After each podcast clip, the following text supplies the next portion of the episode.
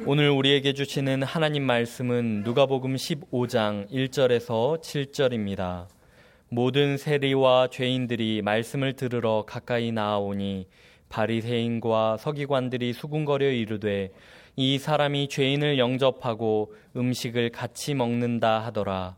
예수께서 그들에게 이 비유로 이르시되 너희 중에 어떤 사람이 양 백 마리가 있는데 그 중에 하나를 잃으면 아흔아홉 마리를 들에 두고 그 잃은 것을 찾아내기까지 찾아다니지 아니하겠느냐? 또 찾아낸즉 즐거워 어깨에 메고 집에 와서 그 벗과 이웃을 불러 모으고 말하되 나와 함께 즐기자. 나의 잃은 양을 찾아내었도다 하리라.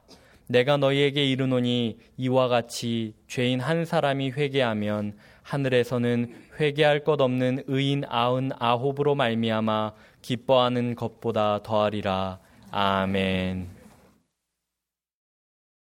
스티븐 스필버그 감독 감독의 작품 중에 라이언 일병 구하기라는 영화가 있습니다. 전쟁 영화는 이 영화의 이전과 이후로 나뉜다고 말할 정도로 수작으로 평가받습니다. 이 영화의 배경은 2차 세계대전 말 1944년입니다. 라이언 집안의 네 형제가 미군으로 참전을 했는데 그 중 막내를 제외한 세 명이 노르망디 상륙 작전과 태평양 전선에서 전사를 했습니다. 시골에 사는 그들의 어머니는 그 소식을 듣고서 그대로 주저앉아 버리고 맙니다. 미국 육군 참모 총장은 막내 제임스 라이언을 구해오라고 명령을 내렸습니다. 그래서 밀러 대위는 일곱 명의 대원들과 함께 그를 찾으러 나섰습니다.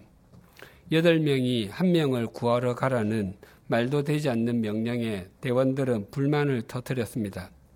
그 중에 한 명이 이렇게 말했습니다. 제 생각에 이 임무 전체가 귀중한 군사 자원을 심각하게 낭비하는 것 같습니다. 대장님, 대장님은 어떻습니까? 이해가 되십니까? 밀러 대위는 말합니다. 너희에게는 말하지 못하지. 나는 대위거든.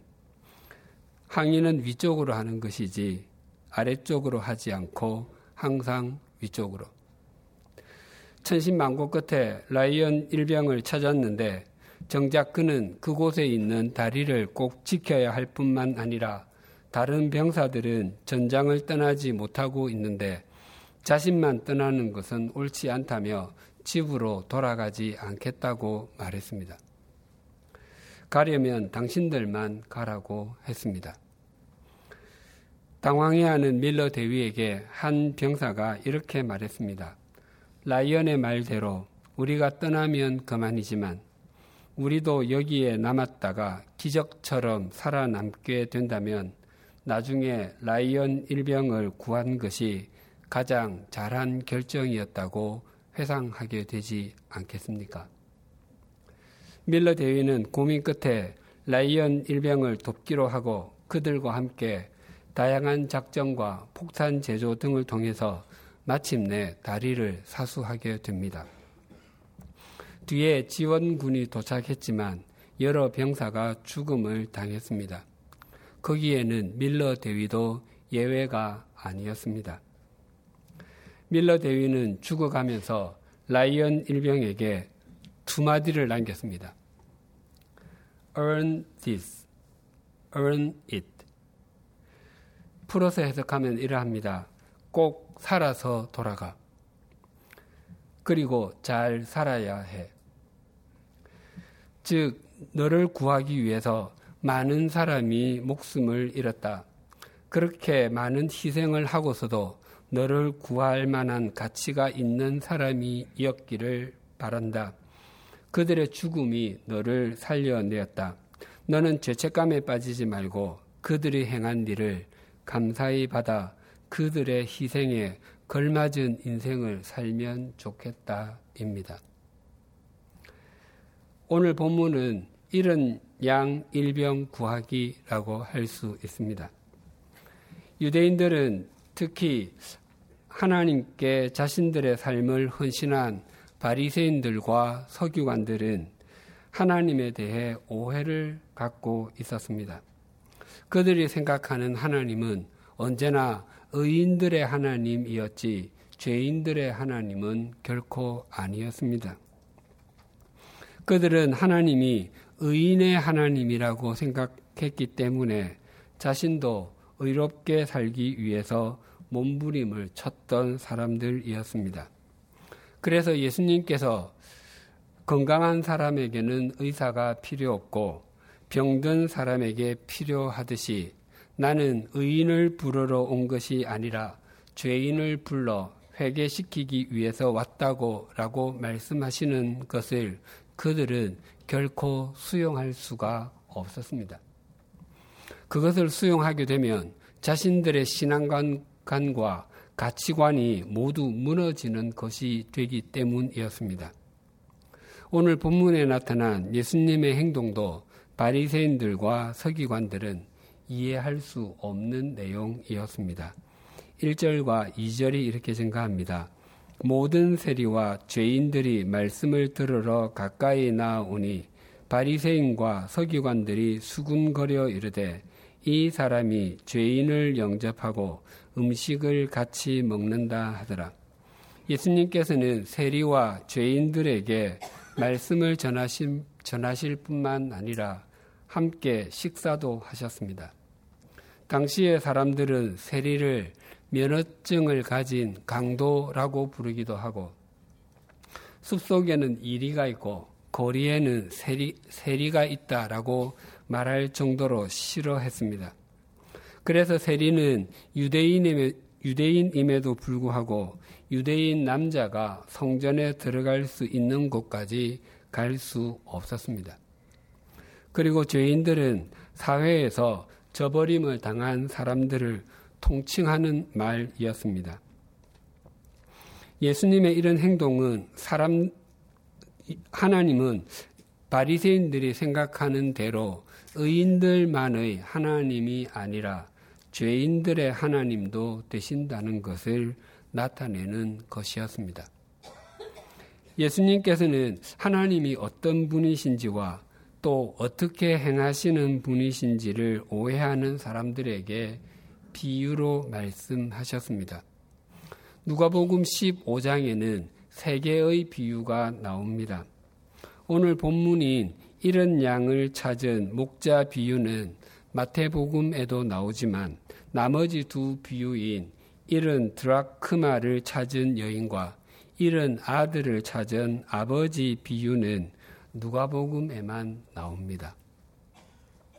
이 세 비유의 공통점은 무엇인가를 잃었다가 다시 찾고는 기뻐해서 잔치를 열었다는 것입니다. 사절이 이렇게 증가합니다. 너희 중에 어떤 사람이 양 백마리가 있는데 그 중에 하나를 잃으면 아흔 아홉 마리를 들에 두고 그 잃은 것을 찾아내기까지 찾아다니지 아니하겠느냐. 일반적으로 우리는 양에 대해서 긍정적인 생각을 많이 갖고 있지만 당시 사람들은 그렇지가 않았습니다. 양에게는 여러 가지 특징이 있는데 그 중에 몇 가지 말씀드리면 이러합니다. 첫째, 양은 지독한 근시이기 때문에 길을 찾지 못한다고 합니다. 그래서 양들은 서로 무리를 지어서 다닙니다. 그 무리에서 떨어진다고 하는 것은 곧 길을 잃는 것을 의미했습니다. 둘째로 양은 스스로 먹이를 구할 능력이 없습니다. 양의 시력으로 분명, 분명하게 물체를 구분할 수 있는 거리는 불과 2, 3미터 정도라고 합니다. 그 정도의 시력으로는 어디가 목초지인지 또 어디가 가시덤불인지를 구분하는 것은 정말 어렵습니다. 셋째로 양은 자기 생명을 스스로 보호할 능력이 없습니다. 양에게는 치타와 같이 빠른 발도 없고 원숭이처럼 나무를 잘 탈 수도 없고 하이에나처럼 치악력도 없고 사자와 사자처럼 날카로운 이빨 발톱도 없습니다. 게다가 하마나 코끼리처럼 덩치도 크지 않습니다. 양의 머리에 뿔이 박혀 있기는 한데 뒤로 감겨 있어서 자기를 보호하는 데는 아무런 도움을 주지 못합니다. 마지막 넷째로 그런데도 양은 고집이 아주 세다고 합니다. 시력도 좋지 않고 먹이를 구할 능력도 없고 자신을 보호할 수 있는 것이라고는 아무것도 없음에도 고집만 셉니다.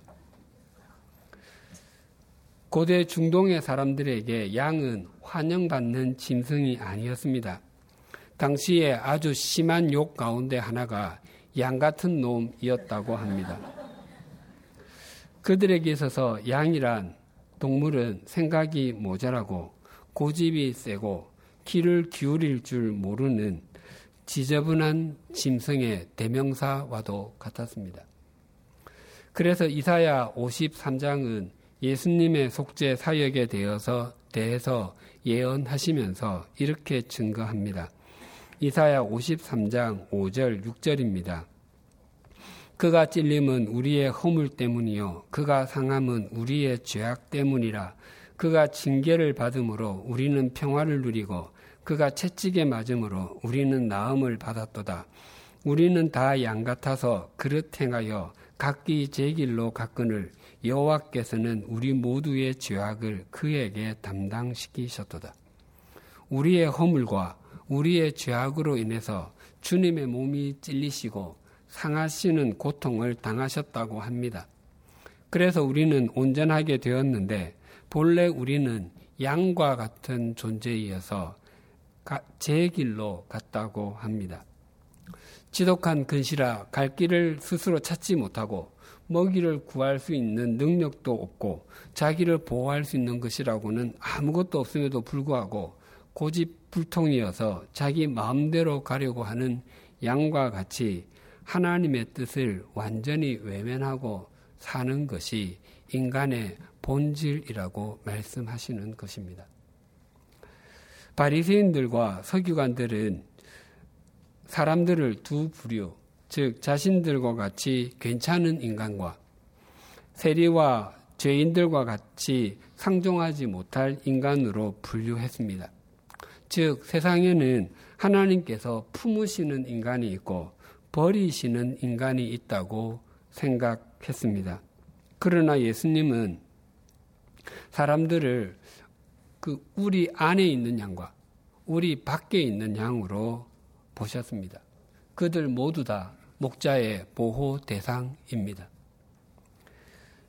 예수님께서 이 땅에 오셨을 때에 마리아와 요셉 외에 아기 예수님께 최초의 경배를 드렸던 사람들은 베들레헴의 목자들이었습니다. 그래서 과거 성탄 카드 그림의 대표적인 것이 아기 예수님께서 구유에 누워 계시고 그 곁에 마리아와 요셉이 있고 그 둘레에 짐승들과 목자들이 머리를 숙이고 있는 것이었습니다. 그 광경을 생각, 상상하면 참 아름답게 여겨집니다. 하지만 당시 유대인들이 그 광경을 보았더라면 이맛살을 짚으리며 고개를 가로저었을 것입니다. 어쩌면 하필이면 목자들이냐고 반문하거나 재수 없다고 땅바닥에 침을 뱉었을지도 모릅니다. 당시 목자들은 사회의 밑바닥을 사는 사람들이었습니다. 자신들의 땅이나 양을 채권자나 대주주에게 모두 빼앗겨 버리고 겨우 먹고 살 수 있을 정도의 임금만을 받으며 남의 양을 치는 사람들이 대부분이었습니다.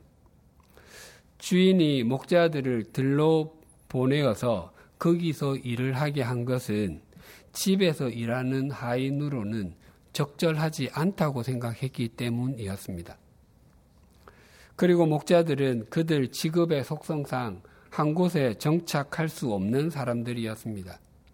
종종 질이 좋지 않은 목자들은 고향 이면 아는 사람들의 눈이 무서워서 할 수 없는 일을 서슴없이 저지르기도 했습니다. 당시 목자들에 대한 좋지 못한 소문들이 있었는데 그 중에 하나가 목자는 내 것과 내 것에 구분이 없다는 것이었습니다. 그들은 남의 것이라도 필요해서 갖다 쓰면 내 것이 되는 것이고 주인에게 들키지만 않으면 된다고 생각 하며 살아가는 사람들이었습니다. 그들의 그런 삶으로 인해서 그들은 법정에서 증인으로 설 수 있는 자격마저 박탈당한 사람들이었습니다. 무엇보다도 그들이 그런 삶을 살 수밖에 없었던 없었고 또 그런 대접을 받을 수밖에 없었던 것은 종교적인 이유 때문이었습니다. 그들은 짐승을 돌, 돌보기 위해서 늘 들에 있어야 했기 때문에 유대인들이 그토록 소중하게 여기는 안식일을 지킬 수가 없었습니다. 또 율법도 어길 수밖에 없었습니다. 뿐만 아니라 그들은 수개월씩 목욕을 하지 못했기 때문에 그들의 몸도 정결하지 못했습니다. 게다가 그들은 짐승들과 함께 땅바닥에서 잠을 잤습니다.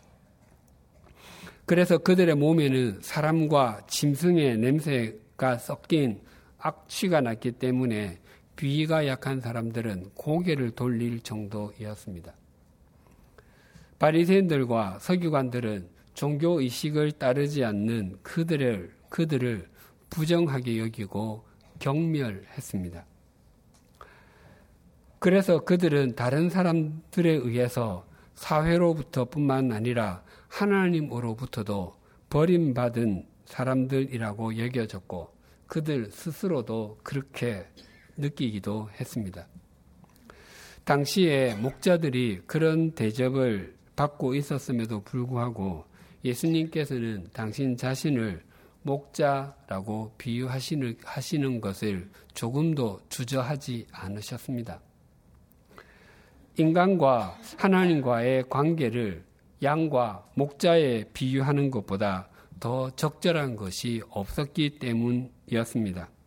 그러나 예수님은 세상의 목자들, 즉 남의 물건을 슬쩍 하고도 아무렇지도 않은 그런 목자와는 다른 신실한 목자라는 것을 알려주시기 위해서 이렇게 말씀하셨습니다.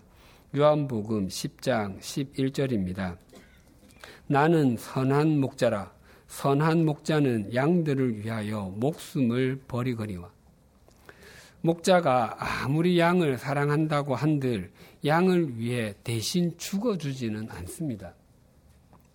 양은 인간, 인간과 비교할 수 없는 존재이기 때문입니다. 양과 인간이 비교가 되지 않는 것처럼 인간과 하나님도 비교 자체가 불가합니다. 사실 양이나 인간이나 유한하기는 마찬가지입니다. 그러나 유한한 인간과 무한하시고 영원하신 하나님은 절대적으로 다르신 분이십니다. 그럼에도 불구하고 예수님은 십자가에서 당신의 몸을 찢어 우리를 영원히 살리셨습니다. 그래서 주님은 우리의 선한 목자가 되십니다. 사절을 다시 봉독하겠습니다. 너희 중에 어떤 사람이 양 백마리가 있는데 그 중에 하나를 잃으면 아흔 아홉 마리를 들에 두고 그 잃은 것을 찾아내기까지 찾아다니지 아니하겠느냐. 질문을 드려보겠습니다.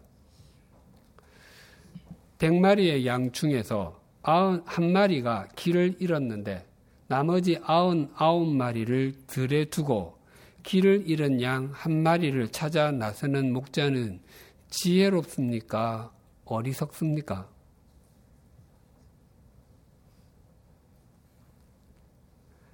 또 영화 라이언 일병 구하기처럼 한 사람을 구하기 위해서 여덟 사람이 희생을 당하는 것은 의미와 가치가 있는 일입니까? 아니면 무의미하고 무가치한 일입니까?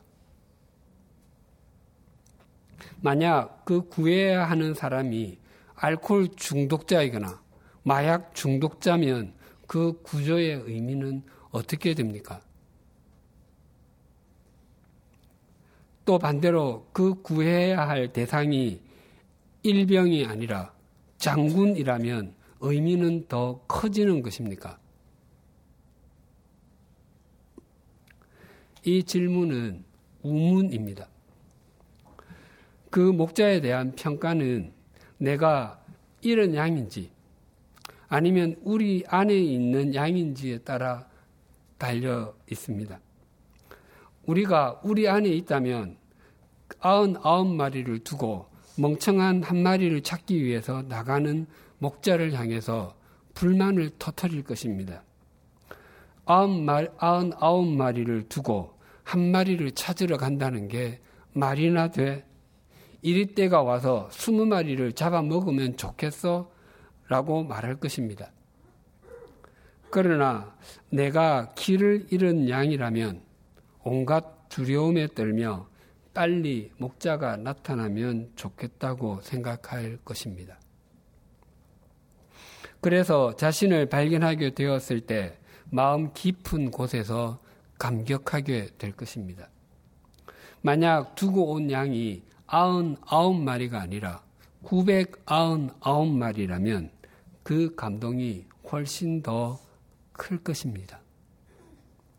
마찬가지로 구조해야 할 라이언 일병이 내가 전혀 알지 못하는 사람이라면 그 작전은 무모한 낭비에 불과합니다.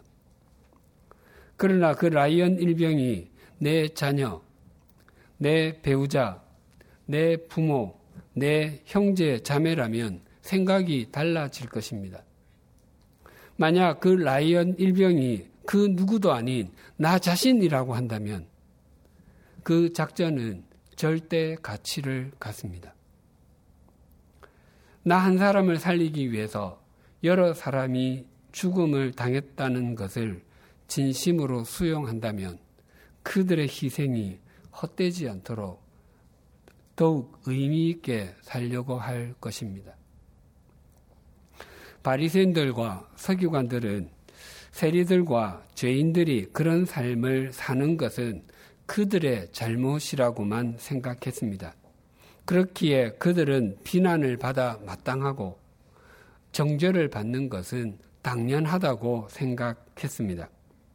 그러나 예수님께서는 이 비유를 말씀하시면서 양이 우리를 뛰쳐나갔다고 말씀하지 아니하시고 목자가 양을 잃은 것으로 표현하고 있습니다.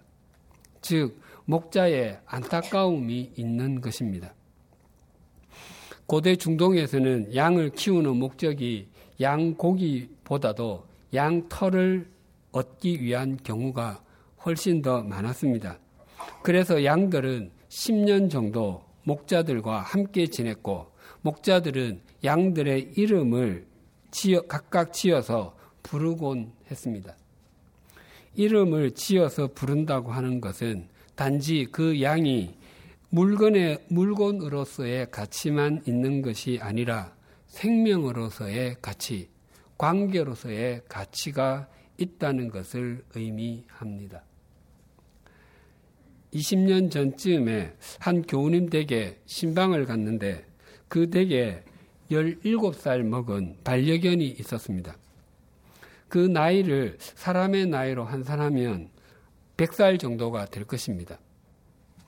초등학교에 다녔던 아들이 반려견을 좋아해서 키웠는데 그 아들은 결혼해서 분가해 나가 버리고 없고 그 중년의 부부가 그 반려견과 함께 살았습니다.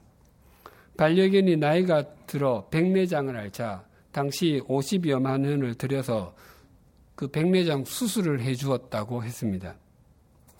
제가 보았을 때는 거의 시력을 잃어서 낮은 문턱도 잘 넘지 못하던 상태에 있었습니다. 당시 그 반려견의 가치는 그 수술비에 훨씬 미치지 못했을 것입니다. 그 수술비 정도라면 같은 품종의 어린 반려견을 여러 마리 살 수도 있었을 것입니다. 하지만 그럼에도 그렇게 많은 돈을 들여서 수술을 해 준 것은 그 생명을 귀중하게 여겼기 때문이기도 하고 그동안 함께 지내온 관계 때문이었을 것입니다. 목자가 잃었던 양을 찾고서 취한 행동을 오절이 이렇게 증가합니다. 또 찾아낸 즉 즐거워 어깨에 메고 만약 목자가 양이 길을 잃은 것이 양의 책임이라고 생각했다면 그 양을 발견했을 때 버릇을 고쳐 놓겠노라고 하면서 가지고 있는 막대기로 두들겨 패고 잔뜩 잔소리를 퍼부은 후에 끌고 왔을 것입니다. 그러나 그 목자는 오히려 즐거워하며 그 양을 어깨에 메었습니다. 그런데 그 어깨가 단수가 아니라 복수입니다. 목, 양쪽 어깨에 맨 것입니다. 목자는 양이 가장 편안해할 상태로 메었습니다. 길을 잃은 양에게 목자의 어깨보다 더 안전한 장소는 없을 것입니다. 이 목자가 어느 정도의 시간이 지난 후에 양을 찾았는지는 몰라도 목자 역시 피곤했을 것입니다. 짜증도 나고 화가 났을 수도 있습니다. 이 목자는 이 목자가 자기 양이 아니라 남의 양을 치는 사람이었다면 너 때문에 내 근무 시간이 몇 시간 늘어났다고 불평할 수도 있습니다. 그러나 이 목자는 그렇게 하지 않았습니다.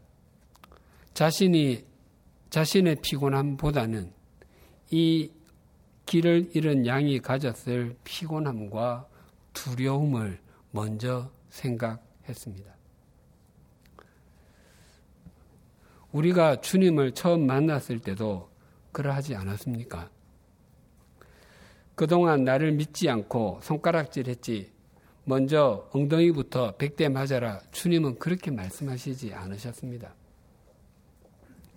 그동안 혼자만의 힘으로 사는 것이 힘들었지.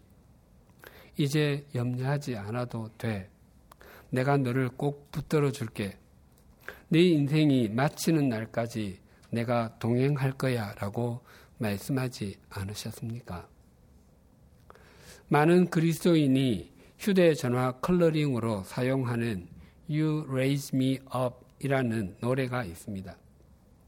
우리말로 그 가사를 번역하면 이러합니다.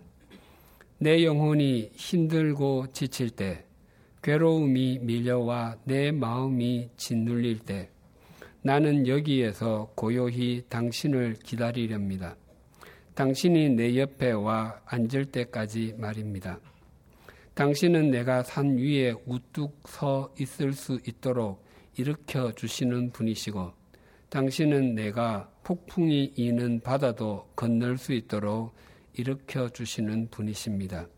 나는 당신의 어깨 위에 있을 때가 강하고 당신은 내가 나보다 더 큰 나가 되도록 일으켜 세워 주시는 분이십니다.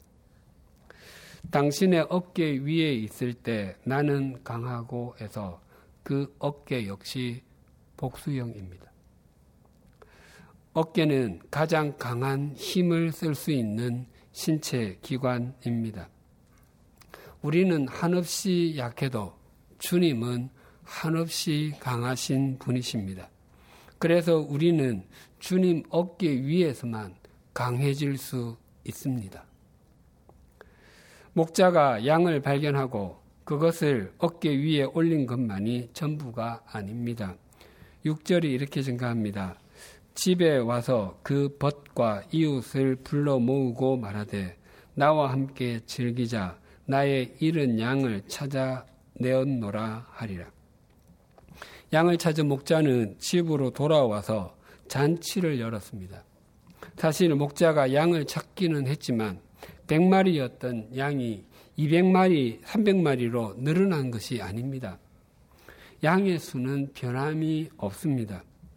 오히려 그 양을 찾느라 시간과 체력을 허비했기 때문에 속이 상했을 수도 있습니다. 그러나 목자는 기뻐했습니다. 그 기쁨이 이 비유의 비밀입니다. 예수님께서 이 비유를 들려주신 이유를 7절에서 이렇게 밝히셨습니다. 내가 너희에게 이르노니 이와 같이 죄인 한 사람이 회개하면 하늘에서 회개할 것이 없는 의인 아흔 아홉으로 말미암아 기뻐하는 것보다 더하리라. 바리새인과 서기관들은 목자가 갖는 이 기쁨을 몰랐습니다. 예수님께서는 그들도 함께 이 즐거움에 동참하기를 촉구하고 계시는 것입니다. 우리가 모두 원래 잃었던 양이었음에 틀림이 없습니다. 그런데 시간이 지날수록 이 바리새인들과 서기관들과 같이 변하고 있지 않은지 자신들을 잘 살펴보아야 합니다. 무엇보다도 자신이 이런 양과 같이 목자의 보살핌에서 떨어지, 떨어져 있지 않도록 늘 주님을 인격적으로 신뢰해야 합니다. 그리고 더 나아가 교회 공동체에서도 구역 식구 중에서 소외되고 있는 사람들은 없는지 잘 살펴보아야 합니다. 나는 교회에 온 지 얼마 되지 않았습니다. 그 사람들이 없어도 우리 구역에는 이미 사람이 많습니다. 나는 구역장도 권찰도 아닙니다. 라고 핑계 대실 수 없습니다. 누구든지 이런 양에 대해 영적인 부담감을 갖는 사람이 주님의 마음을 품는 것입니다. 우리 100주년 기념교회는 교인의 숫자를 늘리기 위해서 총동원 전도주일이나 불신자 초청 주일과 같은 행사를 한 번도 해본 적이 없습니다. 또 한 사람당 다섯 명씩 전도하기와 같은 캠페인을 벌인 적도 없습니다. 전도는 그런 행사로 이루어지는 것이 아니라 삶으로 이루어져야 하는 것임을 믿기 때문입니다. 우리 교회에서 1년에 한 번 하는 것이 가족 초청의 밤입니다. 그 행사는 교인 수를 늘리기 위함이 아닙니다. 당일에 초대된 사람을 즐겁게 해주기 위함은 더더욱 아닙니다. 많은 사람들이, 가족들이 예수를 믿지 않아서 또 사랑하는 지인 중에 아직 주님을 알지 못하고 구원받은 백성이 되지 못한 것을 가슴 아파하며 때로는 짓눌림으로 때로는 눈물로 기도하는 사람들의 호소에 교회가 동참하는 것입니다. 어디에 있어도 또 무엇을 해도 가슴에 커다란 돌을 얹고 사는 것과 같은 영적인 부담감을 가진 사람들을 대신해서 교회가 복음을 제시해 주는 것입니다. 그들도 우리 안으로 들어와야 하는 사람들이기 때문입니다. 교회가 전도 프로그램을 하지 않는다고 해서 이런 양처럼 주님께 잃어버린 상태로 살아가는 사람들을 향해서 무관심해도 된다는 것은 결코 아닙니다. 가족 초청의 밤을 통해서 양과 같았던 분들이 주님의 어깨 위에 있는 자신을 발견할 수 있도록 기도해 주십시오. 또한 우리도 본래 이런 양이었다는 사실을 잊지 마십시다. 우리가 우리의 나쁜 시력으로 기어이 목자가 있는 우리로 찾아와서 아흔 아홉 마리 속에 합류하게 된 것이 결코 아닙니다. 목자가 우리를 찾으러 와 주셨습니다. 그렇다면 우리 안에서 우리를 찾아와 주신 주님과 함께 지어져 가며 양답게 살아가는 것은 우리의 의무입니다. 모두의 말씀드린 영화 라이언 일병 구하기의 마지막에 노인이 된 라이언은 밀러 대위의 묘비 앞에서 이렇게 독백합니다. 솔직하게 말하면 여기에 다시 오면 기분이 어떨까 생각했습니다. 매일 그날 그 다리 위에서 하신 말씀을 생각했습니다. 최선을 다해 살려고 몸부림을 쳤고 그런 대로 잘 살아왔습니다. 최소한 대장님이 보시기에는 나를 위해 모든 것을 주신 대장님의 희생이 헛되지 않아 보이기를 바랍니다. 우리도 이 땅에서 마지막 호흡을 내어쉰 후에 주님 앞에 섰을 때 이렇게 고백하십시다. 최소한 주님께서 보시기에는 세상에서의 저의 삶이 저를 위해 영원한 생명과 모든 것을 주신 주님의 죽으심이 헛되지 않아 보였기를 바랍니다. 기도드리시겠습니다.